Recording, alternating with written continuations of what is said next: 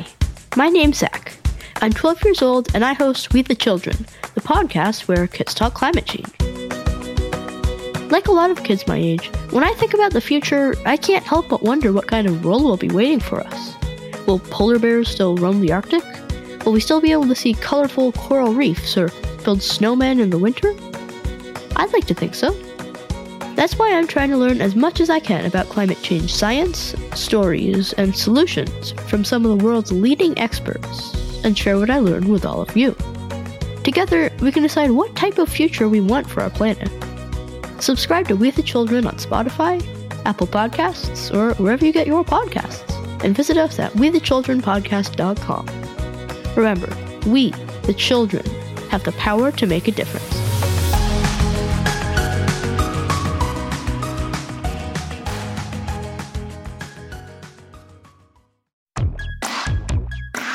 Everyone, welcome to another episode of The Show About Science. This is your host, Snape, and this intro is going to be a bit smaller than usual because today we're talking about nanotechnology. What's that? Well, let's meet today's guest and find out.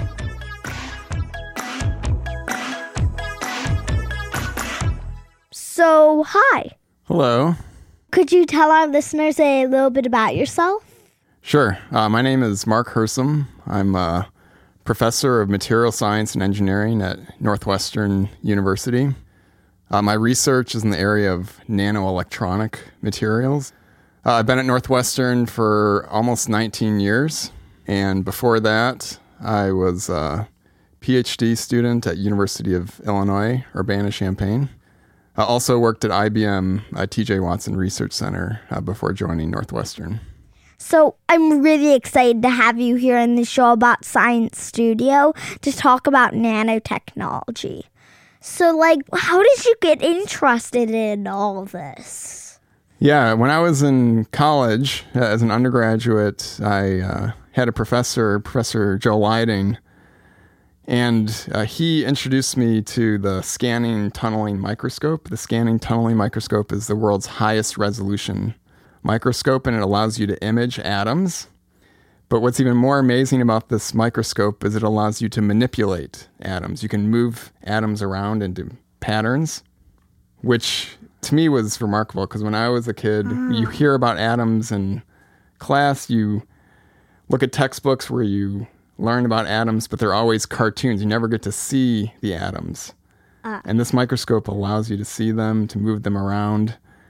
All right, quick question. Yep. What does an atom look like? Yeah, that's a good question.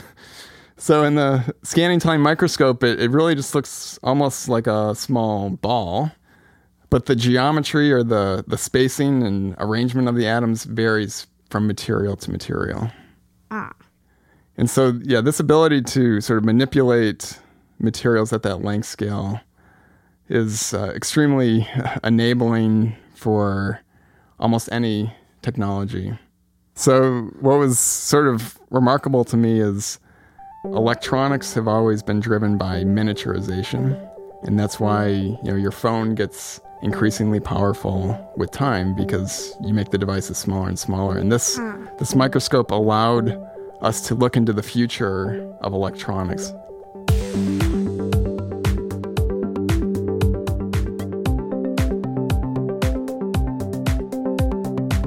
So let's talk a little bit about nanotechnology. Where should we start? Yeah, we should probably start by talking about the prefix nano. Uh, what does that mean? I think it means like small. It is small, agreed. Okay. So it's a prefix that means one billionth, and it's referring to a nanometer, which is one billionth of a meter. To put that in some context, uh, strand of hair is about one hundred thousand nanometers. So nanometers are one hundred thousand times smaller than a strand of hair. Ah. Very small, about the size of a D N A molecule. I see. So when doing research for this episode, I heard a lot about graphene and graphite. Can you talk about those and maybe how they're related? Right. So Graphite is a material you probably uh, worked with before. It's pencil lead. Yeah. And one, one thing you know about uh, graphite is that it rubs off very it easily. Does. And that uh, rubbing off of graphite is how you produce graphene. Graphene is one ah. atom thick sheet of graphite. So, like, if it's one atom thick, how can you see it? Yeah, uh, it would be difficult to see uh, with your naked eye, uh, but you can use high-resolution microscopes, and uh, that allows you to observe graphene. So, like, how does graphene work, and how can it be, like, so strong? Yeah, so graphene has uh, very strong chemical bonding in plane, sort of uh, parallel to its surface. Uh, but very weak bonding out of plane. Ah. And that's why graphene can be slid off uh, from graphite, because it's very weak bonding between ah. the layers. But within the layers, the bonding is exceptionally strong, and that in part leads to its mechanical strength. So, like, let me get this straight. If you go to the side, that bonding is, like, really strong, some of the strongest in the world. But if you go up and down, it's like pretty weak bonding. You got it. Absolutely. All right. And this allows you to peel away the layers relatively easily, and that's uh. how we get down to graphene from graphite. Ah. Uh, what would it take to pierce the really strong bonding of graphene? Yeah, so the, the analogy which is often given is if you had a very sharp tip, like a needle, and you had an elephant balancing on top of it, that amount of pressure is the amount required to penetrate through graphene. You mean a plastic elephant, right? No, like a real elephant. That's oh. how strong graphene is. Okay. Amazing, right? Yeah, definitely. It's like a super material. Absolutely. So what are some uses for graphene? Yeah, so one thing that's interesting about graphene is that it's very inert chemically. By that I mean you can put it in very harsh conditions and it won't decompose. And one place where that's important in everyday life is inside of a battery. Inside batteries, we have very caustic, very uh, acidic environments, and graphene is very stable under those conditions. So we actually use graphene as part of the electrodes in batteries. So, like, how do you make graphene? Yeah, there's a few ways of getting there. The easiest one to understand uh, is starting with graphite.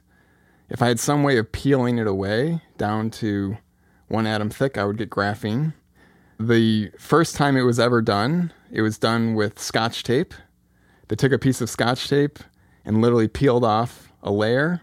And the scientists who did that won the Nobel Prize in physics because they were the first to isolate graphene. Very simple.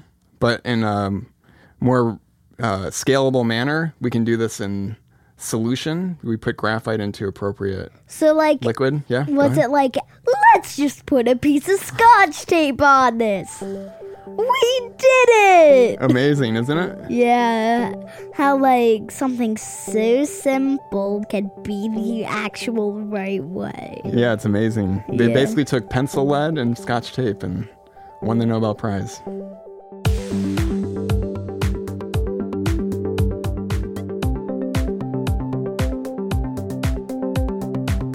So, what exactly are carbon nanotubes? Yeah, so carbon nanotubes are, are one example of uh, nanomaterial that's used in electronics. Uh, specifically, it's a cylindrical or tubular form of carbon that's about one nanometer in diameter and can be hundreds of nanometers in length. What could they be used for?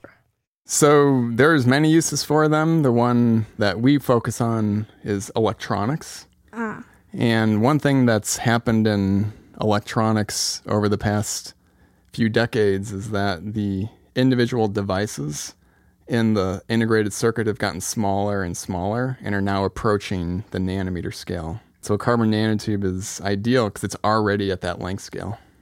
So, like, I'm just going to propose an idea put it out there for a different kind of nanotube. What if you took some graphene and rolled it up to make a graphene nanotube? Yeah, so you actually are pretty darn close to reality. The structure, the bonding on the surface of a carbon nanotube is the same as that in graphene. And so if you did have a means of cutting out a rectangle from graphene and you could roll it up, you would get a carbon nanotube. Wow. So basically a carbon nanotube is graphene rolled up. So is it like about the same thickness as graphene or like a different thickness? Yeah, so if you think of the carbon nanotube as a cylinder, it's hollow, and the surface of that cylinder is graphene. So, like, what if you took some graphite and then put it in the middle of a carbon nanotube? Would you, like, I mean, not graphite, graphene. Would you just, like, get graphite all over again?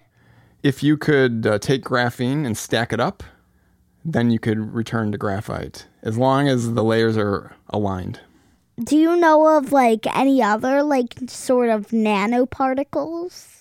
Yeah, there are many, many nanoparticles. Uh, almost every element in the periodic table and combinations of them exist in nanometer scale form. Some are particles more like balls. Some are tubes, like the carbon nanotube. Some are sheets, like graphene. And so there's mm. uh, almost endless possibilities. If kids are interested in nanotechnology, how can they learn more? There's a number of resources out there. So at uh, Northwestern University, we have a nanotechnology institute, and that institute has online resources and a lot of opportunities on campus to come learn more about nanotechnology. Thank you for being on the show. My pleasure. Thank you for having me. There you have it, folks. The Show About Science is complete. Our theme song was written by Jeff Dan and Teresa Brooks. Okay, Dad, you can shut the recording off. Hi, everyone. Before you go, one teeny tiny nano, you could say, request. If you're a fan of the show, please leave a review at Apple Podcasts or wherever you listen to The Show About Science. Thanks. Hi, my name's Zach. I'm twelve years old and I host We the Children, the podcast where kids talk climate change. Like a lot of kids my age, when I think about the future, I can't help but wonder what kind of world will be waiting for us. Will polar bears still roam the Arctic? Will we still be able to see colorful coral reefs or build snowmen in the winter? I'd like to think so. That's why I'm trying to learn as much as I can about climate change science, stories, and solutions from some of the world's leading experts, and share what I learn with all of you. Together, we can decide what type of future we want for our planet. Subscribe to We the Children on Spotify, Apple Podcasts, or wherever you get your podcasts. And visit us at we the children podcast dot com. Remember, we, the children, have the power to make a difference.